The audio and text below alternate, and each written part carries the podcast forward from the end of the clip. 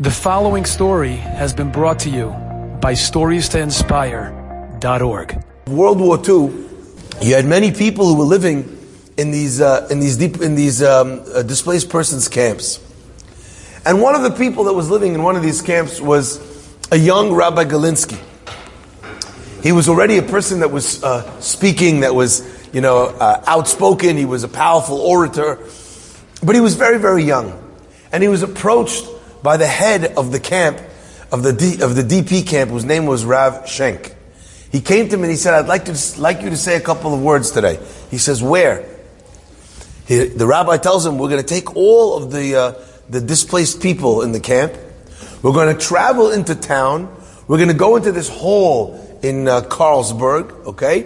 And in this hall, we're going to have a big event, and over there, with all these people and all these soldiers, these uh, American soldiers, other soldiers, and the rabbi, and myself, I want you to speak on behalf of all of the prisoners. I'll speak on behalf of the rabbi, but I want you to say something on behalf of the prisoners. He says, What's the event?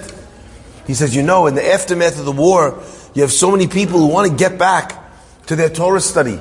So many people that want to get back to the way of Jewish life, but they destroyed the books. They confiscated the books, they burned the books. So we decided to print. We found one copy of Shas.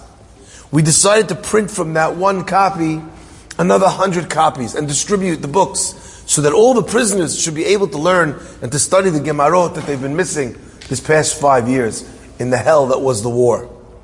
He says, That's what the plan is? He says, Yeah. He goes, You know what? I have a great idea. But he says, But tell me one thing.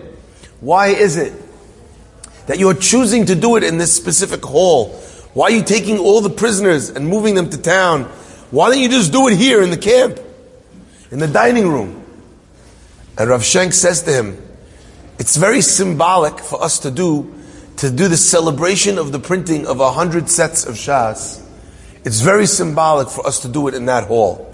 Because it was in that hall that Hitler gave his speech first about Mein Kampf, about his book about his plan, about what he planned to do. And he announced in that room that there would come a day when the Jewish people would only be something that you could go to see in a museum. In fact, if anyone here has ever been to Prague, all the synagogues in Prague, Hitler turned them into museums while he was alive and he called them the Museum to the Extinct Race.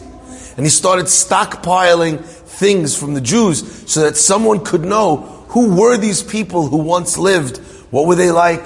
What did they have? What were their customs? You know, like you would use uh, about some extinct species in, in, uh, in a museum of natural history.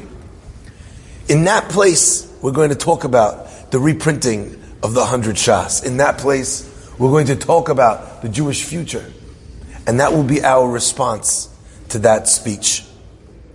The rabbi stands up, Rabbi Galinsky, at the time a very young man, standing in his, in his uniform still from the camps. He didn't have clothes yet. His shorts, everyone else is standing there with their um, army uniforms, the rabbi with his long coat, and he's sitting there with his shorts and his shirt from that they gave him, uh, uh you know, to work in the camp. And he stands up and he quotes this pasuk.